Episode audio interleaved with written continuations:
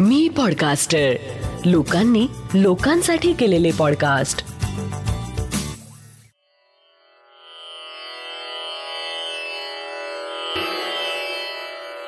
श्री गजानन महाराज की जय. श्री गजानन अनुभव या पॉडकास्टचा हा सहासष्टावा भाग.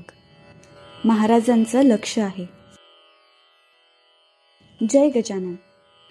मी वर्ष दोन हजार पंधरा ते सतरा या काळात बृहण महाराष्ट्र मंडळ नवी दिल्ली या संस्थेच्या महासचिव पदावर कार्यरत होतो. त्या काळात मला जो अनुभव आला तो अनुभव श्री गजानन महाराजांचं स्मरण करून तुम्हाला सांगावा असा मानस आहे.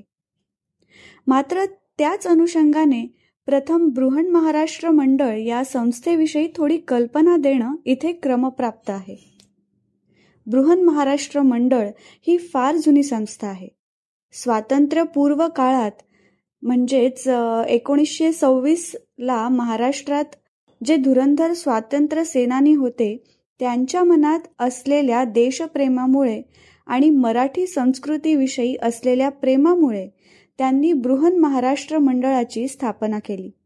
जेणेकरून मराठी समाज एकत्र बांधता येईल आणि महाराष्ट्राच्या बाहेर देशात इतरत्र विखुरलेल्या मराठी बांधवांमध्ये महाराष्ट्राची मराठमोळी संस्कृती टिकून ठेवणे आणि बाहेरील नवीन मराठी पिढीला मराठी संस्कृतीचा परिचय करून देणे शक्य होईल.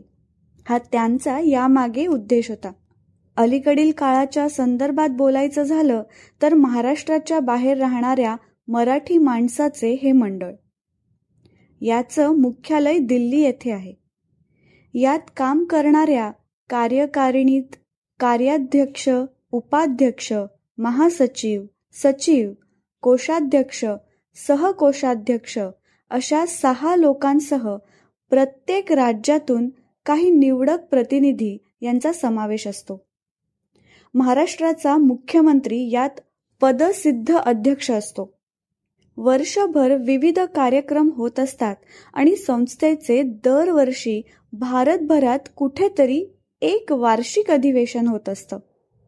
अधिवेशनाच्या निमित्ताने देशभरातून एकत्र आलेल्या सभासदांमध्ये विचारांची देवाणघेवाण होत असते. दोन हजार सोळाला मी महासचिव असताना यंदाचं अधिवेशन कुठे? असा विषय कार्यकारिणीत चर्चेला आला. तेव्हा शेगावला हे अधिवेशन व्हावे असा विषय समोर आला.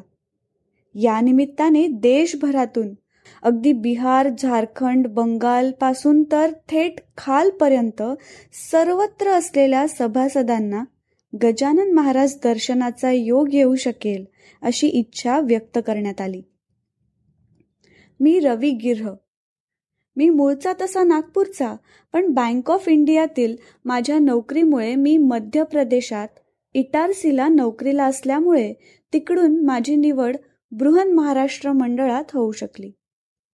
माझी बहीण अकोल्यात असल्या कारणाने मी अनेक वेळा शेगावला गेलो होतो. अर्थात शेगावची शिस्त माझ्या चांगल्याच परिचयाची होती.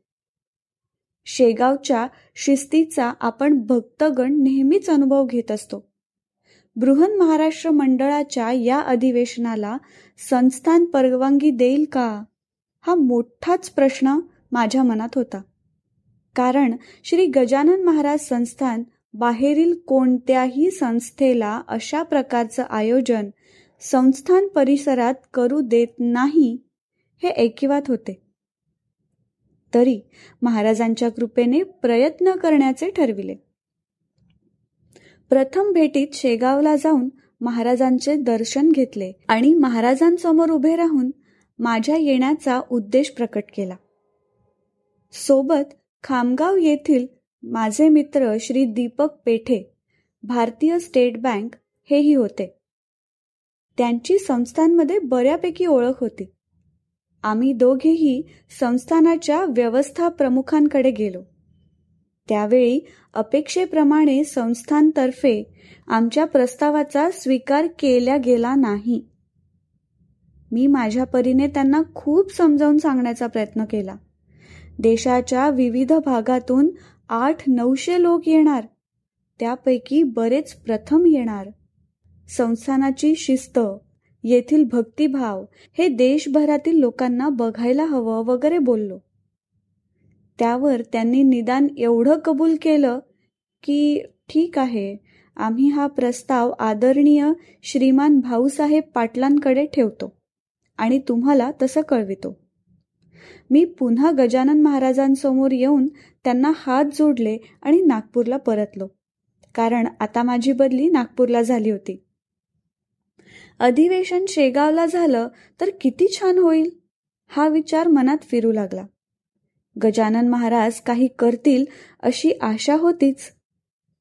वरून आपल्या महासचिव पदाच्या कार्यकाळात हे झाले तर तो एक रेकॉर्ड होईल या भावनेने मी अधिक तीव्रतेने महाराजांना तशी प्रार्थना करू लागलो.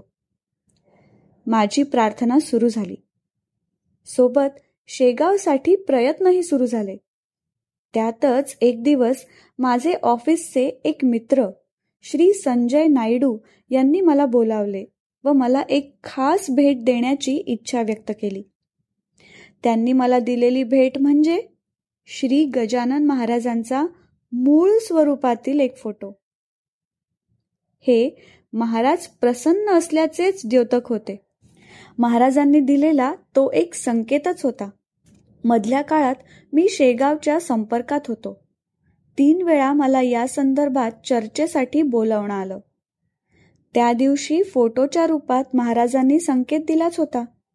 नंतर लगेचच्याच भेटीत शेगावहून निरोप आला आणि आदरणीय शिवशंकर भाऊ पाटील यांनी अधिवेशनासाठी आम्हाला अनुमती दिली. अकरा बारा व तेरा मार्च दोन हजार सोळा रोजी बृहन महाराष्ट्र मंडळाचं अधिवेशन श्री क्षेत्र शेगाव येथे अत्यंत सुनियोजित पद्धतीने पार पडले. देशभरातून आठ नऊशे लोक शेगावला दाखल झाले. ज्यांना शेगाव माहिती नव्हतं त्यांच्या मनात खूप सारे प्रश्न होते. इतके लोक जेवणाची व्यवस्था कशी होणार? राहण्याची सोय काय? पण जसं अधिवेशन सुरू झालं तसं त्यांचे ते प्रश्न बाजूला पडले. व्यवस्था पाहून सगळ्यांचे डोळे दिपून गेले आणि पुढील प्रश्न त्यांना सतावू लागला. एवढी उत्तम व्यवस्था खर्च किती येणार? जे प्रथमच शेगाव पाहत होते त्यांना कदाचित शेगाव संस्थानाच्या कार्यपद्धतीची आणि तेथील शिस्तबद्ध व्यवस्थापनाची कल्पना नव्हती.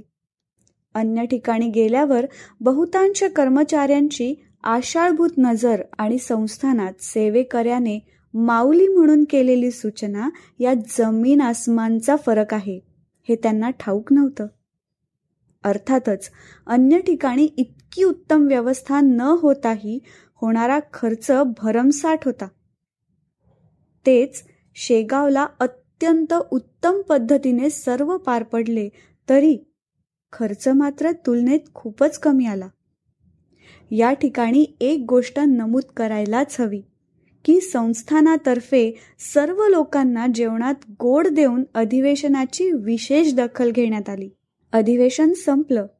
सर्व लोक शेगाव दर्शनाने आणि महाराजांच्या असलेपणाच्या जाणीवेने भारावून गेले. सर्व प्रेमाने निरोप घेऊन आपापल्या गावी परतले. मात्र दोन चार लोकांनी अधिवेशन संपल्यानंतरही आपली जागा सोडली नाही. सेवेकऱ्यांनी त्यांना विनंती केल्यावरही आम्ही उद्या जाणार. या विचारावर ते ठाम राहिले. मला सेवेकऱ्याने ही गोष्ट फोन करून कानावर घातली तेव्हा मी त्यांचे पैसे देण्याची इच्छा व्यक्त केली. त्यावर सेवेकरी म्हणाले माऊली असू द्या. आपण नाममात्र आहोत. बाकी महाराजांची इच्छा. रवी साहेब काळजी करू नका. महाराजांची सर्वत्र नजर असते. हो त्यांचं म्हणणं खरंच आहे. महाराजांच्या नजरेतून काय सुटलंय? तेव्हा या अनुभवाच्या निमित्ताने आपण सर्व गजानन महाराज भक्तांनी महाराजांची आपल्यावर नजर आहे ही खूणगाठ जर मनाशी बांधली तर आपली पुढील वाटचाल आपोआपच योग्य मार्गावर होत राहील. आणि स्वाभाविकपणेच ओठावर येत राहील. श्री गजानन जय गजानन. श्री गजानन जय गजानन. आता आपण ऐकलात हा अनुभव आहे डॉक्टर रवी गिधे नागपूर यांचा.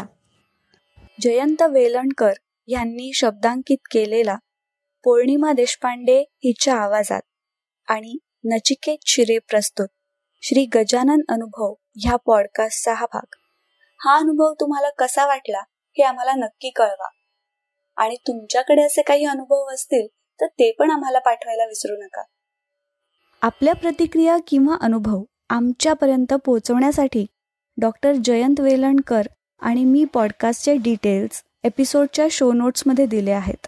दर गुरुवारी नवीन अनुभव ऐकण्यासाठी मी पॉडकास्टरच्या यूट्यूब चॅनलला लाईक आणि सबस्क्राईब करा. आणि मी पॉडकास्टरचे इतरही पॉडकास्ट नक्की ऐका. लवकरच भेटूया पुढच्या गुरुवारी एका नवीन अनुभवासोबत. तोपर्यंत श्री गजानन जय गजानन.